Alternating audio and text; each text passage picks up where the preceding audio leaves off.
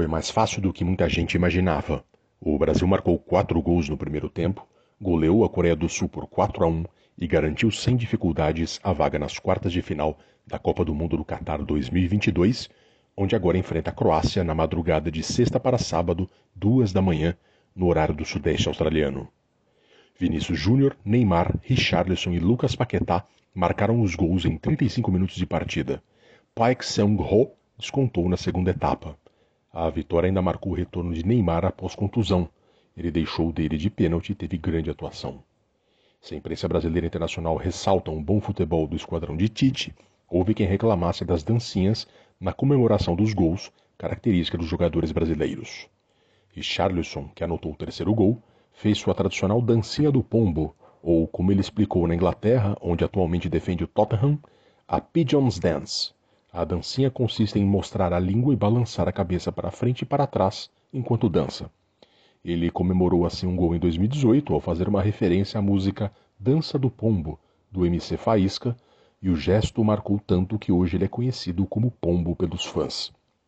Até o técnico Tite, que entrou na dança, pois, segundo o próprio, havia prometido a Richarlison que, se fizesse o gol, dançaria junto.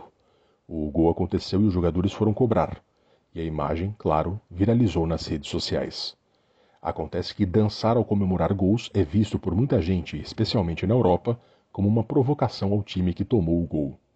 O ex-jogador irlandês Roy Keane, hoje comentarista numa TV britânica, criticou durante o intervalo do jogo na transmissão.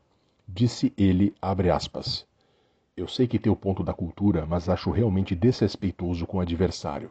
São quatro gols e eles fazem toda vez. A primeira dancinha, ou seja lá o que façam, tudo bem. E aí o técnico se envolve, não fico feliz com isso. Não acho isso nada bom. Fecha aspas. As reações do time brasileiro foram imediatas. Depois da partida, o atacante Rafinha rebateu. Disse ele, segundo o Globo Esporte, abre aspas, problema é de quem não gosta porque vamos continuar fazendo, fecha aspas. Lucas Paquetá, que joga no West Ham da Inglaterra, preferiu explicar. Disse ele, segundo o Globo Esporte, na dança simbolizamos a alegria de marcar o gol. Não fazemos para desrespeitar, não vamos na frente do adversário. Fecha aspas.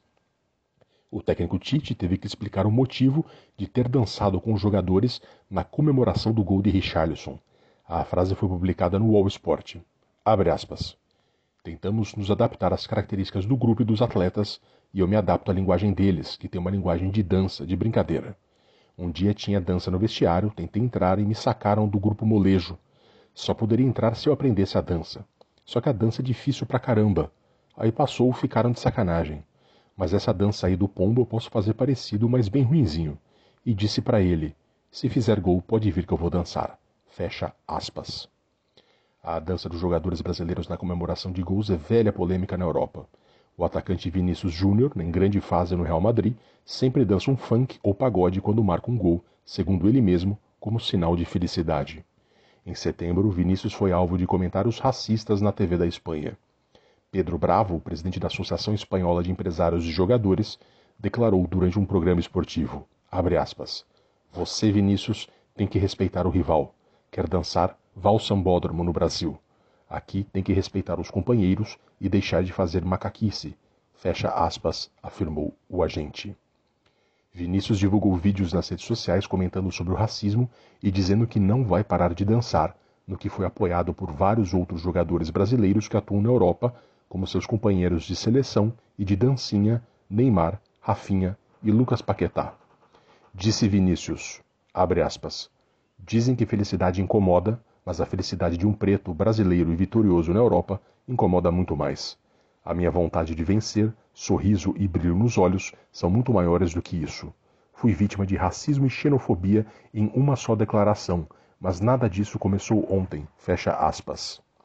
Depois da vitória brasileira, no canal do Brasileiro Sport TV, o técnico português do Botafogo, Luiz Castro, criticou Roy Keane. Disse ele, abre aspas, o Roy Keane não percebe a cultura do futebol brasileiro, não percebe a seleção brasileira. Então, pronuncia-se de forma deselegante em função daquilo que aconteceu hoje. Todos nós sabemos que aquilo não é desrespeito para ninguém. A comemoração dos jogadores não é desrespeito para ninguém. O que mostra ali é uma grande união entre treinador e jogadores. e um conjunto de sinergias que podem catapultar uma seleção para grandes conquistas. A seleção brasileira agora enfrenta a Croácia, que venceu o Japão na prorrogação nesta madrugada. O Brasil é favorito para vencer e dançar.